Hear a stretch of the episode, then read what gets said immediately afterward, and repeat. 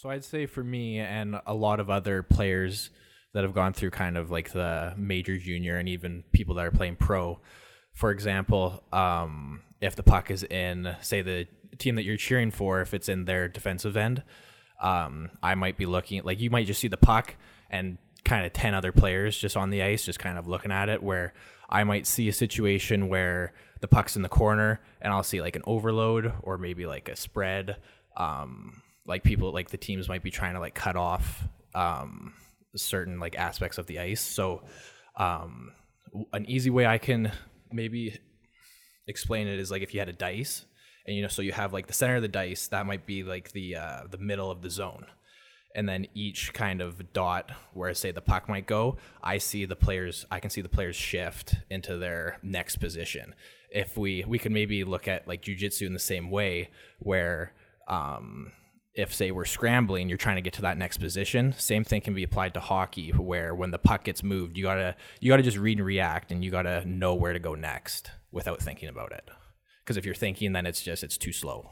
This happens as a team, though. yeah. So everybody's well that's yeah. So you gotta know your job and you gotta know how to execute your job and you have to trust your teammates that they're gonna do the same thing and when say if something like that breaks down then that can be a goal penalty something bad against you might happen So if you're applying it properly, how, what's the probability of failure?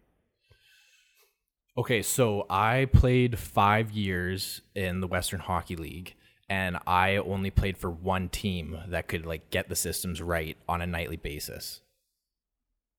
So it's hard, yeah. And that the team that the team that I had most success with, we went to the finals that year. And then the, like the team that we lost to in the finals, they were a better team. They were just uh, yeah, they were a little bit better in just like all the kind of fine details like so uh, here's a, like a detail is so you have the red line uh, in the middle of the ice and like if you don't say you don't get reach the red line and you try to dump the puck in that's an icing and so you'll have the puck you'll have the face off in your end where if you get the red line dump it in then you can get a line change and get fresh guys on the ice where if you don't reach the red line you're going to be tired. You can't change after the whistle. That could lead to a bad bad situation goal penalty. Because when you're tired you make bad decisions. So if you take that risk and you try to shoot it before you get to the red line, what happens? So yeah, so if you're if say you've been out there 30 seconds in your own end, the smart thing to do would be to get the red line, dump it in, change. So say you've been in your your end 30 seconds, you got to get to the red line, dump it in and change, but you don't. You try to dump it in, it's an icing. So plays dead, plays stopped, the puck is now brought back to your end, but you're not allowed to change. So when you say dump the puck, what does that mean? That means just like shooting the puck into the opposing team's end, And you're not allowed to do that till you go past the red past line. the red line, yeah. What would cause somebody to do that? go past the red line or No, not. to, to not to not do it if they know they just have to get pet to the red line. Sometimes people will do selfish things like try to keep the puck and try to do it all themselves. Like, yeah, there can be just like lapses of judgment, um, not knowing where you are on the ice, or maybe not understanding how long you've been out there and thinking like 30 seconds maybe didn't feel like 30 seconds. So you get the puck out and then you want to go on the attack when really you need to be changing for the team instead of just thinking of your own personal gain. so there's situations where somebody doesn't know where they are on the ice. like not like more awareness as in maybe knowing like how long you've been out there and just like knowing what the next plan of attack should be which sometimes even though maybe after 30 seconds you're feeling good if you don't change with your line it's going to mess everything up for the team. So you may feel fresh, yeah. But if, and you think, okay, I'll just do this, but nobody gets to change now. Yeah. if it doesn't work out. Yeah, and that's just one small aspect of the entire game. Like so, when the team that so I played for Vancouver Giants in the uh, 2018-2019 season. That's the year that we went to the final. One thing that we got really good at was keeping um, the opposing team in their end, say for 20 seconds, and then changing in their end and getting fresh guys out. And then so then they would be tired and we would be fresh and just doing things like that. We didn't have any all-star players really. We had one defenseman who's in the nhl right now. Um, but other than that like we weren't in the like we didn't have players in the top scoring like individual scoring in the league. We were just a really good uh, team. So by working together, Yeah. you were actually able to defeat a team that had more skill than you guys. Yeah. And so, and how we would prepare is like our coach. Um, like I really respect this guy, love him to death, but he's a little bit, a little, little crazy. Um, like our training was quite intense. Um, but we needed to do that because we didn't have the skill to just rely on our skill. We had to be in shape.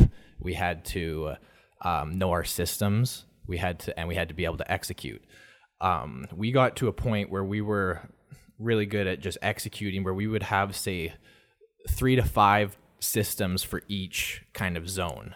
And depending on what the other team was doing, we could just change mid game what we were going to do.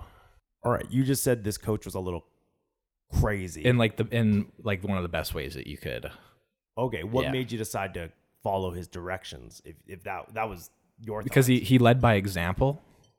Um, he would he would always like he'd be the first guy at the rink. Um, always going through video, and not even just going through video and doing those little things, but like he would all he'd be in the gym, he'd be working out. Um, always be pushing us players to be better. Um, and then on the flip side of that, you could have a personal conversation with him.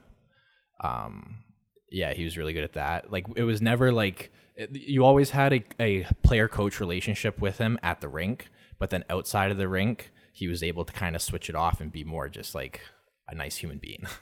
but like when he played junior, like he was he was a total just tough guy, just like yeah, you wouldn't want to mess with him. with the training, how did you guys get it so that you worked as a unit? So uh, a so a typical day, we would get to the rink.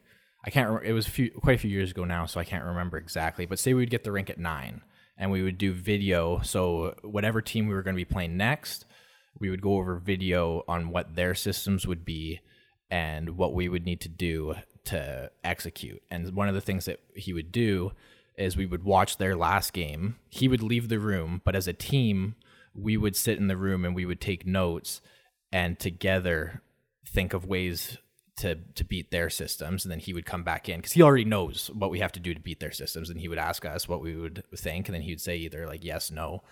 Um, and yeah so lots of video.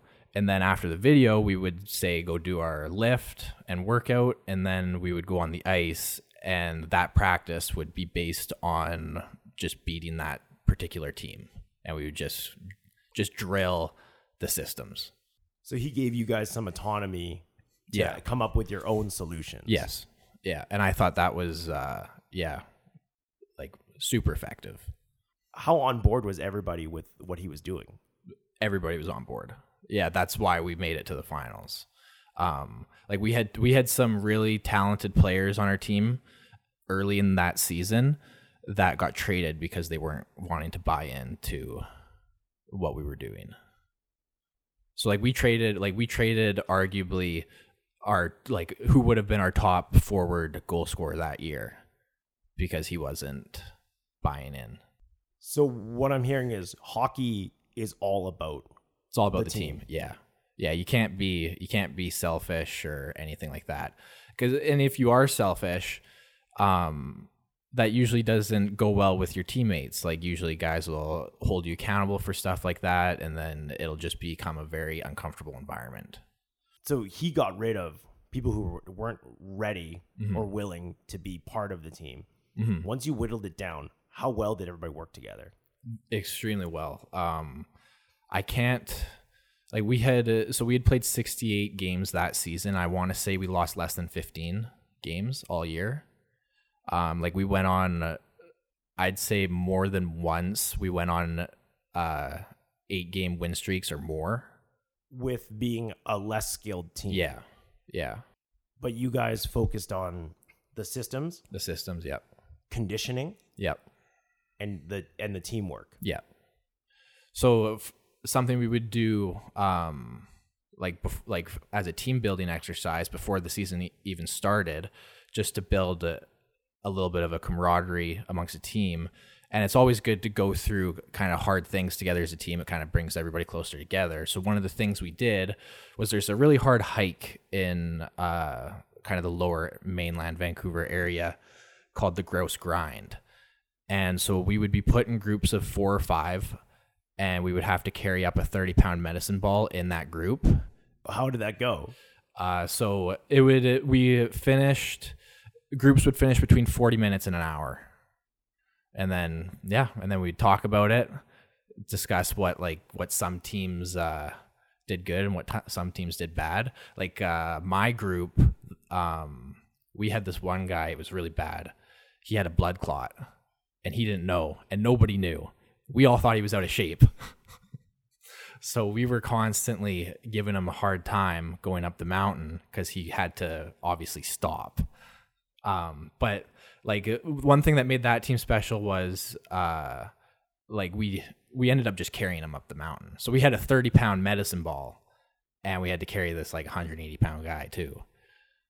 We we had to let him go because at like I'd say maybe like the 30 minute mark, the coaches had caught us and they started last, and our group had started first. Like so, we had already been lapped by everybody. At what point did you decide, hey, we're just to carry you? Probably after about five minutes of him stopping every like five seconds. So, what made you decide to carry him versus leave him behind? uh, because well we had it just it's not it wouldn't have been a good look and at that point it was we were still in like kind of the tryouts personally i already had a spot on the team or like a 90% like i'd been, been on the team before so like obviously like you can get cut but it's a really low chance that you're going to get cut if you do everything uh, do all the right things um so yeah so like there are guys that weren't on the team and so it's like we can't just leave them because that doesn't look good so it's like what what's a better look than carrying your teammate up the mountain Okay, yeah. Yeah. that that extra bit where you guys are still trying out. You guys Yeah. are actually not everybody's on the, team. the team. team's not made yet yet. okay. yeah at this point and that's also why we're doing this excruciating hike because we'll have time to recover So that wasn't that was actually a team building and team selection. I would, yeah, I would say so.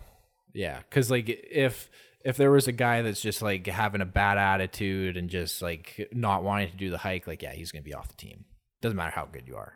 Your coach seems like the guy. He knows. Your coach knows what to do. Yeah, To build a so. team. Yeah, I'd say so. And if you even if you look at their team right now, um, very similar to what we had. Uh, maybe a little bit less skill, but they're not doing bad, like terrible by any means, and they might not have the most skill, but I guarantee with his systems and how he um like has his team dialed in, that's why they're doing like they could be doing a lot worse.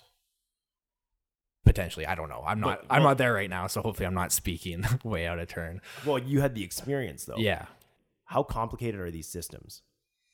I, it's hard to say because they are they are complicated, but just like playing the game my whole life, I personally wouldn't find them very complicated. Um, like you have to be able to just yeah, you have to be able to adapt and um, just be able to play the game anyways. Like if you can't just read and react instinctually and understand the game that way, you're not going to be able to play within the systems. You're just going to be a robot. Like you got to know what you're doing and like what aspect you need to do it in. Like if the puck gets dumped in this corner, okay, I'm on this side of the ice, so I gotta instead of going straight at the puck, I gotta cut off the boards. But then if it's on the other side, I gotta maybe um, kind of cut in front of the net a little bit and kind of create an angle to push him up the boards because I got a guy that's gonna be coming down the boards. You you have a general direction you're going to go. Yeah. But then obviously things can change, so you have to be able to sometimes ad lib on the fly. and that's with everybody on the ice. Yes. What are you watching? It's You're uh, watching- you're not you're not watching. You're just reacting. Yeah, if you're watching, you're a step behind. so there's no thinking when you're yeah, you can't be hockey game. thinking. Yeah, you can't be thinking. You got to know. Yeah, you got to know what you're doing beforehand. Like, um, I was actually like I was just talking to my dad about this yesterday. Um, he's gonna because he played hockey at a high level too, and he played just growing up, played college hockey and all that.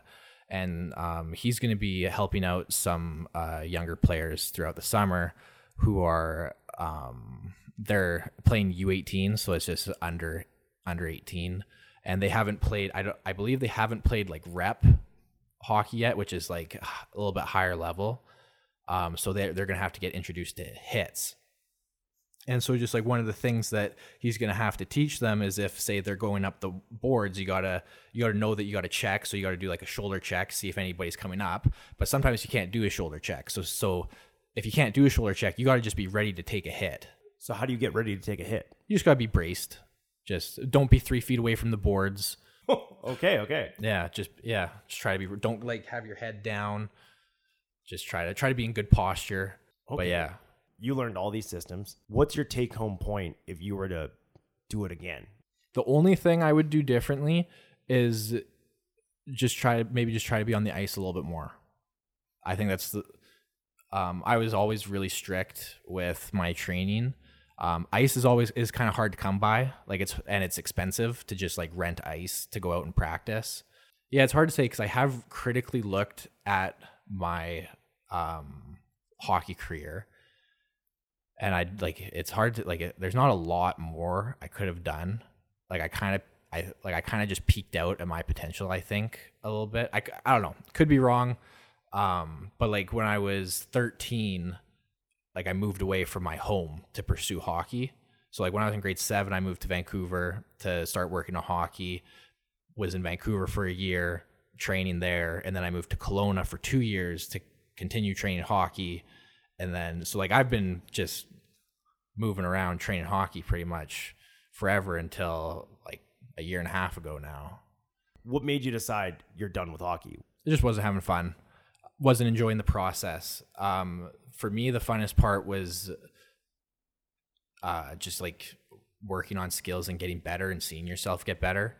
Um, like if you're not enjoying shooting the 50 pucks before every practice, or if you're not enjoying staying out and uh, shooting the 50 pucks after practice, I just don't think then it's just not worth it anymore. And that's kind of because I was getting quite bitter with it, and uh, but still keeping the discipline with like going out and getting the 50 pucks in before practice, staying out, and just I was just I found myself just getting mad with it. And at that point, because I was playing CIS, like you're not going straight to the NHL. You're gonna either go to Europe, play in a B or C league, Europe league, um, or you're gonna play in the East Coast Hockey League. Not that there's anything wrong with any of these choices, but you're just you're gonna be grinding. You're not gonna be making any money. So I just thought it's just best I just take a step back. And now a year, uh, like a, a little over a year being removed, I'm now starting to have conversations about the game again, and I'm not feeling like mad. So you left when your anger Yeah, got so high, yeah, and for o- sure. only after a year did the anger subside. Yeah, I, I can like, yeah, I can say that now I'm like pretty at peace with it.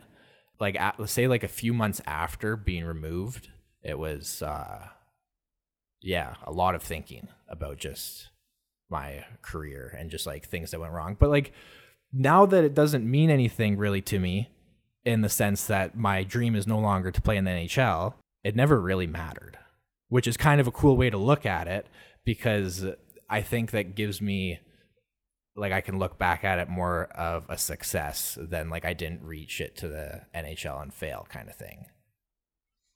Okay, so if that makes sense, I'm it, it, it does because at the time it meant the world to you because Yeah. it was your world. Yeah. and then when you left, you realize, hey, the world is actually bigger than Yeah. just this piece of ice. yeah. That's a yeah, that's a great way of putting it. So then, how did you come to that realization? Oh, um, well, I I think jujitsu plays a large role in that. Just kind of being able to, like I've told you before, just like sucking at something, like really sucking at something. Because I don't think there's, like, if you want to really like suck at something, start jujitsu because you're gonna get somebody that's 140 pounds that's gonna kick your ass. like, so, um, so I think that helped just with kind of like just separating from it. Um, yeah. Then I think, yeah, I don't know. I think just time away just and then just being able to look back at it with more of a critical eye. Like I traveled, like I've lived from Moose Jaw, like I've lived in Moose Jaw, I've lived in Vancouver, like I've lived I've lived in North Vancouver and Tsawwassen, which are like different parts of Vancouver, kind of thing. Um, yeah, so like I can't I can't complain about anything because there's so many other kids that would have died to have my opportunity. Okay, so you actually see the you see how valuable that time was. Yeah, yeah, absolutely.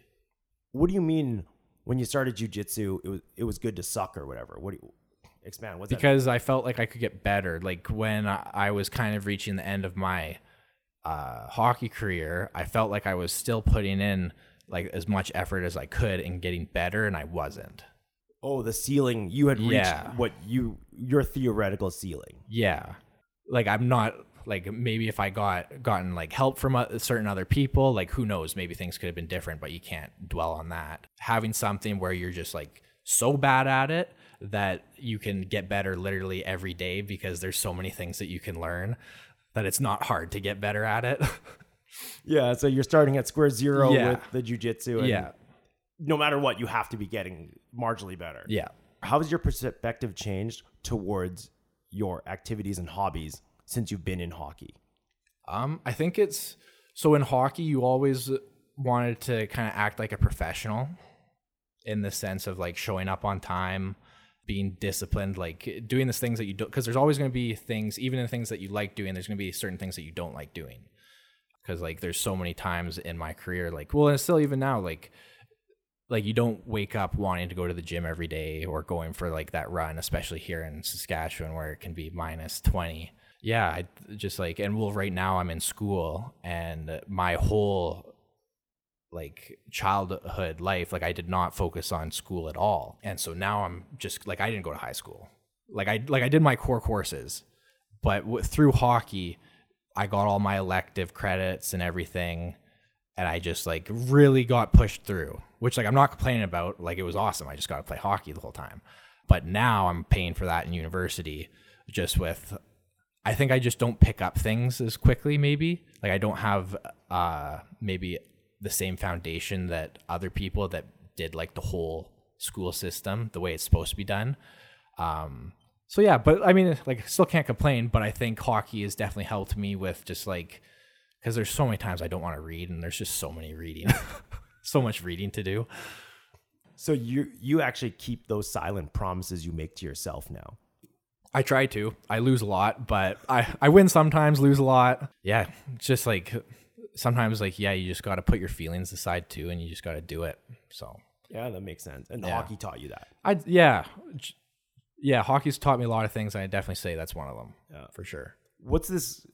You didn't do school system. How how what what happened? What? Yeah. Okay. So when I when I moved away from home in grade seven, so obviously, but it's elementary school. Like I'm still doing like the regular elementary thing, but after grade seven, you go to grade eight, which is high school. So the start of my grade eight, I was in a uh, a hockey academy called Pursuit of Excellence uh, out of Kelowna, and we would do two classes a day, just two core classes. So you do like a math and an English. Like we weren't doing any there wasn't no language credit that we were doing. There was no woodworking. There was no physical education. We would say do our maths, our English, uh, our science, and our social studies. But in two hours? Yeah.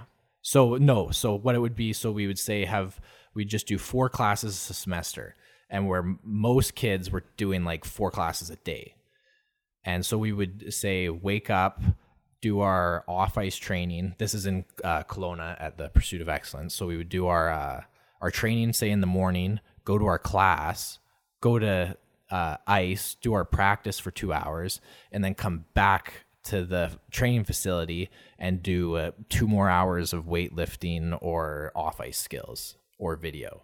And then I would get my credits, like my high school elective credits, through all this hockey. Like they'd present i don't know say they'd present it to whoever's running like at school running the stuff at school be like hey he can't make his uh, elective classes because i'm doing all this hockey stuff. And so they'd just be like yep here's his credits from my perspective it could have been a lot different than that but Okay, with that, how many hours of hockey training and off ice training versus school were you doing per day then? when i was in grade 8 and 9 um, we would do two hours of on ice a day so that's two we would do probably five hours a day because I would want it. So if we had to say, if we had school in the morning, then we would do a workout in the morning before school, and then after school we would go to the ice, go to the rink and be on the ice for two hours, and then after that we would come back to the training facility and do some kind of some kind of training, whether it be like skill development, mobility, or conditioning. So the five hours includes the off ice stuff too. Yeah, yeah. Two hours would so a week we would be on the ice ten hours. Okay. Plus watching tape, doing Yeah. the the off ice training, Yeah, and then also lifting weights or doing some sort of resistance training. yeah, And then you were doing also ten hours of school a week yeah. because it was two hours a day. Mm-hmm. but then also with that like i don't know how much because like uh, we would always have tutor like we'd always have people helping us out too so like if you didn't have if you didn't understand something like you always had somebody that could just give you the answer right away so there wasn't really much like going on out on your own to find the answers. I don't know if that maybe would have helped me in the long run if i had to do that um but yeah and like we would like lots of take home tests like a lot of tests that we just would do just because like our schedule would get in the way. So then we would just go talk to our teachers and then they'd be like yeah just So top priority at this place was hockey. yeah. Top priority from when i was in grade seven to the end of my high, high school like career was hockey. Okay, and you said that you might have missed out on some of the essential sc- study skills. yeah yeah. How are you gaining those now? it's a battle. It's, a, it's a lot of uh it's a lot of just like just doing things over and over again. Like so i'm getting i'm trying to get a degree in economics right now and it's basically a math degree um so like what i do right now and like it, it's still like it's a struggle but like how i study is just constantly going over the formulas and the problems and at that it still sometimes isn't enough So you're pretty much training the same way you train hockey. yeah yeah trying to yeah So how has hockey developed you as a person? i don't know how much has changed me but it's definitely helped with like discipline maybe not being afraid to hold people accountable because that that's a huge thing just like being on a team being in a team setting like if somebody's not holding their weight and if and if you are then you have that right to kind of call them out yeah i don't know if it's really like i think i would have still had like all my same morals and everything even if i didn't play hockey Yeah. Where do you see hockey going? like just in general like the game as a whole Yeah. I don't. It's it's changing so much. Like the game is so much more skilled than it was even ten years ago. Um, where you like if you look back at say like the '80s or '90s, uh, early 2000s, like the way that I played, I was a I was a heavy player. I like a power forward. I would finish my like I would finish all my checks. I'd try to play really heavy uh, get to the net, like get to the kind of what we would call dirty areas where people wouldn't like the rough areas where people wouldn't like when you watch the game, sometimes you can see players that aren't tough avoid these areas. So like that would be the corners and in front of the net. And that's kind of where I would uh, play a lot of my game. What makes those areas rough? It's just a lot of just like checking, like a lot of like slashing, cross checks. Like you can like there's a lot of dirty tricks too that you can kind of learn, like getting like slashing under the glove, kind of slashing under the pants. So wait, you're you only allowed to slash in these areas? You're not allowed to slash at all. what makes these areas so special then? That's a good question, but it's just I don't know. It's just like it because when the puck's in there, there's probably you probably got like three or four guys there, so it's just like it's a battle. So in the chaos, somebody might not see Yeah, what you're doing. yeah, Okay, so you're saying the game is it's different back in the 80s, 90s. yeah. So a person like the way that I played, I don't, I don't know 100%, but I maybe would have had a better shot of reaching my goal if I m- maybe played in a different era. Just because, like, today, it's such a skilled and fast game. Say, like, back in the early 2000s, like, if you had a guy that was like six four, he probably wouldn't be very skilled or fast. Not that there weren't, but you're just seeing a lot more today. You're seeing these guys that are like big guys that are fast, skill, agile. Yeah, so I think the game's going to get a lot more it it looks like it's just getting a lot more finesse, like there's less fights, less of those like quote unquote tough guys kind of things. Like there's less of those roles. So it's more technical now. Yeah, I'd say it's maybe getting a little bit more technical. So the team that you were on with those systems versus uh 1995 team, how does that go? like I don't know if the systems have really changed much. I could be wrong. I haven't really done much video or research like on the systems like uh, in those eras. Yeah, I don't know. It would be it would be interesting to see like the two kind of different styles go up. Like if you had say a champion like last year's championship team play against like the 2000 championship team, that could be yeah, that could be that would be really interesting. Cuz like on one hand you might have a team that's maybe a little bit tougher say maybe in the 2000 but then like the team that won last year they might just be so fast like and plus like the technology like the skates sticks like the stuff that they're using is all like the technology's better than what it was like people were like in those in the eras that i'm talking about like people were still using like wood sticks and stuff so it was it was a, it was a different game for sure So the equipment actually helps you. Oh yeah, yeah. Like if if it'd be it'd be interesting if you if I put on a pair of skates from 30 years ago and tried to skate. I think. I think it would probably be a little bit difficult. We have better equipment now Yeah. And we have better conditioning programs. Yeah, so especially like in the conditioning part of it, so say like in like kind of the 90s era, people came to training camp to get in shape, where now people come to training camp already in shape. What what do you think made that shift? if I were to guess, because I don't know, it would be probably just the competitiveness and just like if you wanted to be a good player or if you wanted to stick around, it just it wasn't cutting it anymore. Just showing up to get in shape, you had to be prepared. So there's more of a talent pool now. Yeah. Oh yeah. Yeah. How did the game evolve from when you started to the end? So that's not it's not a long time. Um, it's like how what is that? It's like six years, five or six years, say from grade seven to the end of grade twelve. Yeah, depending when you start. Yeah. Yeah. So I wouldn't say in that period of time the game changed. I wouldn't say that it changed like a, a ton. I would say that maybe it just got a little bit faster, just a little bit more skilled. Like every year, I think you're just seeing just the skill get raised a little bit more. So when you say skill, what skills are we looking at? I'd say mostly just speed and being able to operate at a high speed because things are happening like on the like split seconds. Things are happening and you got to be able to make split second reactions. So when you're saying speed, you actually don't mean physical speed. You mean Not all the time. You mean Yeah. processing speed. Yeah. Is that the difference then between a good player Yeah. and a great player? Yeah. Absolutely. Is the the processing speed? Yeah, knowing what you're going to do before you get the puck for sure.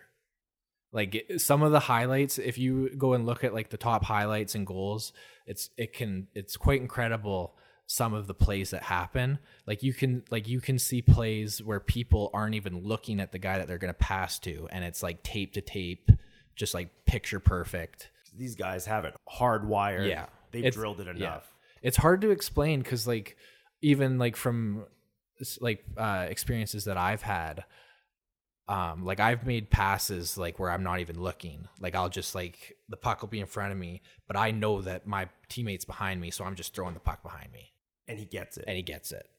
Yeah. And you didn't look. Didn't look, Just had a just- feeling, or? It's just that's just the systems and it's just knowing your systems and knowing where your players are supposed to be. And the the weird thing about it is like okay so i know that my teammates behind me so i can just get them the puck. Obviously you're listening to hear because communication is is a huge thing in hockey too. Like if you were to have a microphone on the ice it would just you'd hear just yelling and just people talking all the time so you guys are constantly talking on the ice. yeah. Th- yeah, like I can remember instances um where there's been a, a battle in the corner and the puck's kind of stopped and everybody's trying to just kind of get the puck free. And the conversation might be like, "Okay, I'm going to get this puck and I'm going to put it behind the net and then I'm going to and then I'm going to turn." And that could be a, a conversation you have right there on the ice during the play. And you're telling, And I'm telling my guy who's say behind me or whatever. But the other team hears it too. yeah, but I it's uh, you got to execute so well that it doesn't matter. Like uh, I forget, I forget what coach it was. My dad, it might have even, it might have been my dad who said this, but it's just like it, we'll give the other team our playbook because we're going to execute so well that it's not going to matter. That can kind of be a mindset that you can have. That is such a legit saying. Yeah. Well, like it's not gonna because it's not gonna matter. Um, yeah. If if you know what you're doing, then it's just yeah, it doesn't matter. It doesn't matter what the other team and it's no secret what you're doing, and it's no secret the other team's doing because everybody's watching everybody. Everybody's going over video. Everybody has the same playbook. Yeah. They're all in the same ice. Whoever's executing the best wins. Yeah, for sure. executing that system. Yeah, So for sure. it boils down to the teamwork, the systems, Mm-hmm. and then the actual how precise you can execute. Yeah. That's a pretty big deal. Yeah, it's uh, w- yeah. When you start like looking at the little details of the game, it's it's really complex. Yeah, we barely scratched the surface. Mm-hmm. What's something that doesn't matter? How you tape your hockey stick. um, What makes them do that? hockey players are weird. A lot of superstition. Okay, that's a good one. Superstition, I don't think matters. Like, I don't think it matters if you're wearing your lucky pair of underwear on that day. I don't think that's going to make you play well. What's going to make you play well is knowing the systems and having the right preparation. But you would be surprised on how many players have like these little quirks and things that it's like, if I don't do this, I'm going to have a bad game. Mm, a lot of Yeah. super, so a lot of superstition and a lot of ritual. Yeah, like I would say I had a, a ritual like where I would do the exact same I do the exact same thing before a game, every single game. Um, same warm up, same stretch, same thing. Um, but sometimes when you're at like an away rink, you won't have all the stuff that's available to you at your home rink, so you got to adapt a little bit. So that's why I never put an emphasis on if one thing doesn't happen the way I want it to, it's not going to ruin my whole day. Where some people have a really bad, like have a real battle with that, trying to like Oh, and, separate. and it can get in their head. Yeah. Oh, absolutely. And it does. Yeah. And you can see it. Like I've had teammates that I've like sat beside in the dressing room. They'll like lean over and they'll be like, "Yeah, I'm I'm not gonna have a good game today." They already lost before Yeah. they touch the ice. Oh yeah. What's the biggest instance you've seen that stands out to you?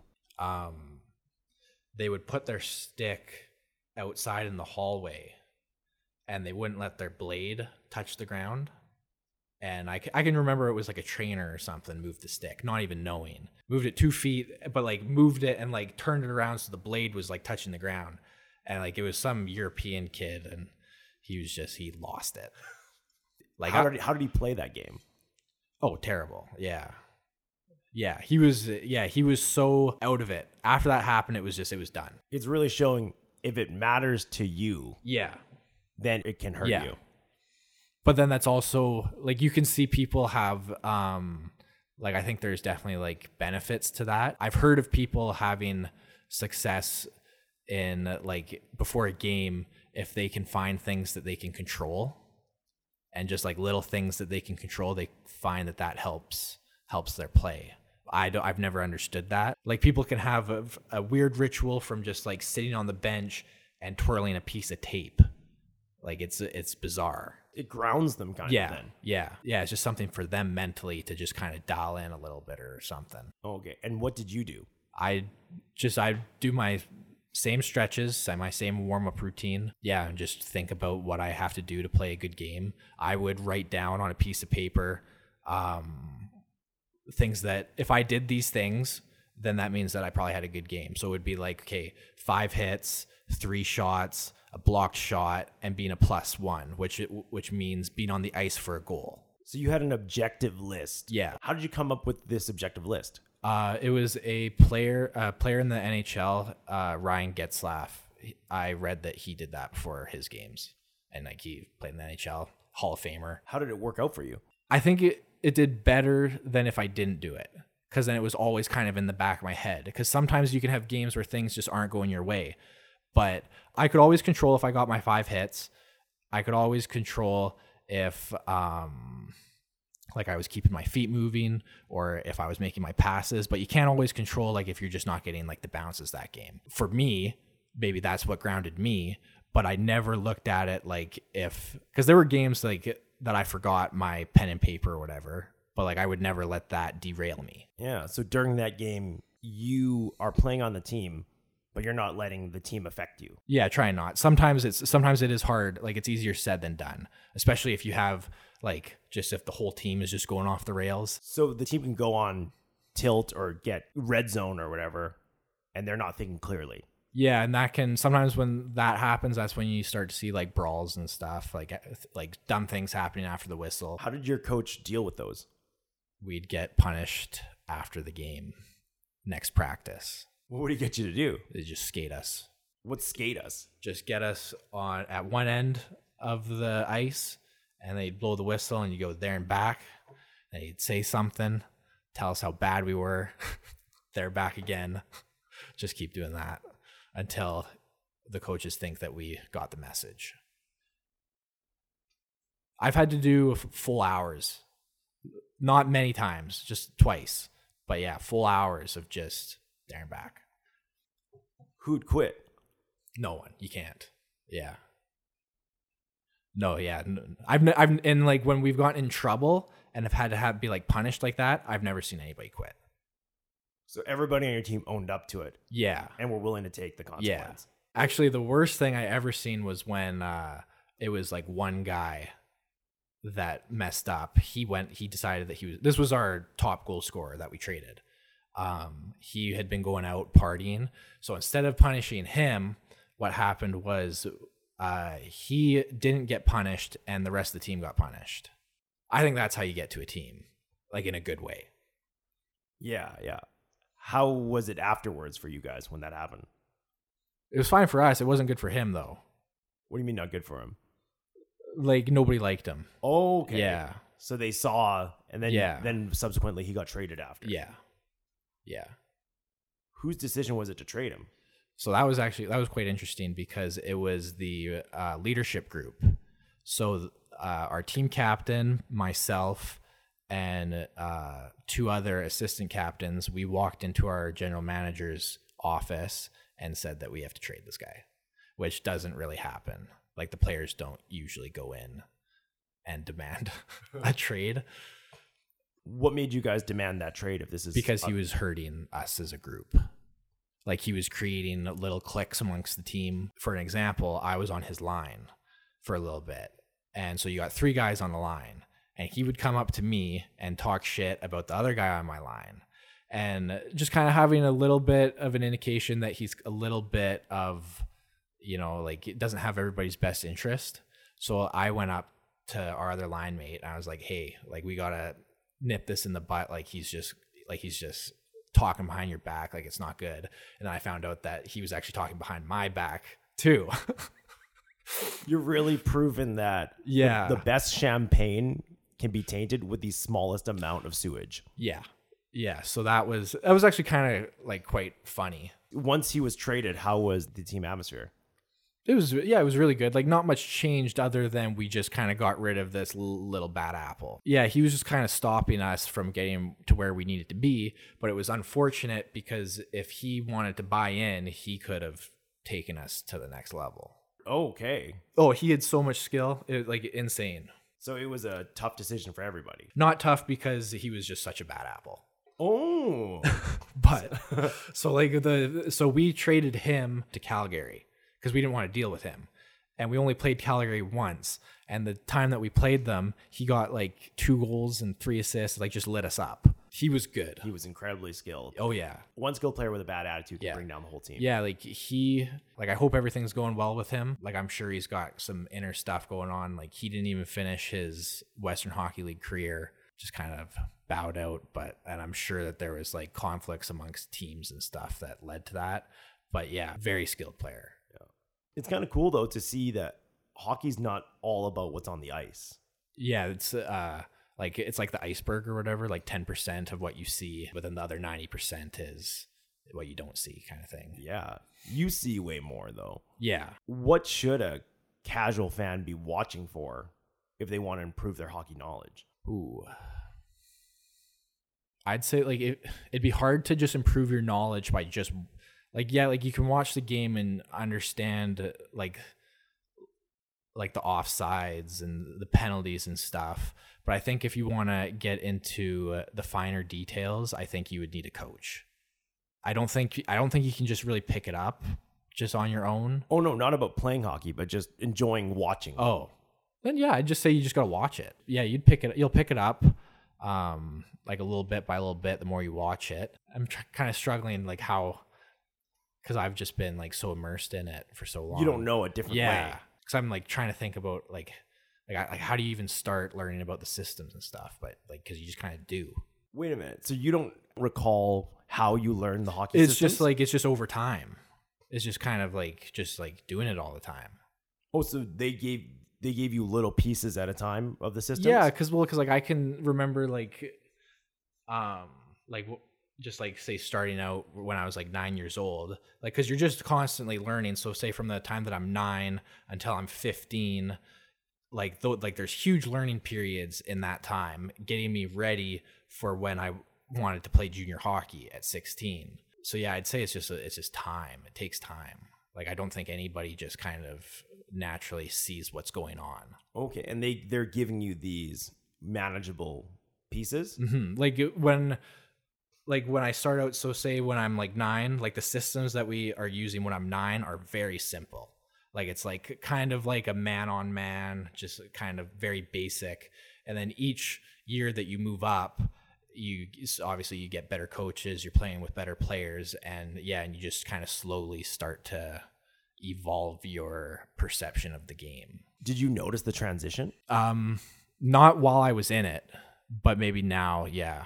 So during that time, you felt no progress was being made. yeah, it's weird because you're just like I can remember just being like you're going over video and it's just like okay, this is what you do in this situation, this is what not to do in this situation, and then you just kind of go from there. And then once you put it together, Yeah, so I would say yeah, there was a lot of learning and improvement say from when I was just starting hockey until now. However, during the time you didn't notice much, Didn't really notice much, no. but you just noticed later on. Yeah, you well, were there's- winning more games. Yeah, there were just like such small degrees of maybe improvement that you just over like you don't see it over time because it's just so small of like little details being adjusted and improved on. So it sounds like you didn't actually zoom out that much. You stayed in that day to day. Oh, I yeah, tunnel vision for sure. Yeah. Yeah.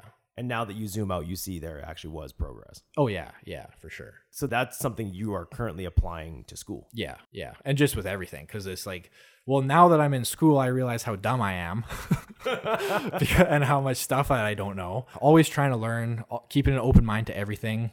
Maybe it was something that hockey's really taught me is just like there's there's not always one right or wrong way to do something. Just like maybe in hockey, there's not always one right or wrong system. Oh, there's no absolute system. Yeah, like there's hockey. no, there's not one set system. You got your foundation, and then there's a ton. There's tons of little like subsystems around that system that you can apply, take in, move out. Like my favorite system in in the D zone was called an overload, and so what that means is, so if you look at your defensive zone as a dice, each dot of like the five dice is a zone in that zone. And so we called it the overload is so if the puck was say on like the bottom right dot of the dice, you would want kind of you would want five guys in that quadrant kind of thing overloading that zone because it's very hard for a team to get anything done when it's just like guys are just there. But then you also then you have to know if the puck switches sides, everybody's got to know where they got to go to. Yeah, and that's where it can get tricky because if you lose your battle, everybody's then has to in that overload, everybody's got to go to their new position. But then while everybody's going to that new position, if somebody's slow, if somebody's not say doing it right, the other team can pick that apart and kind of um They can exploit it. yeah, they can exploit it. Yeah.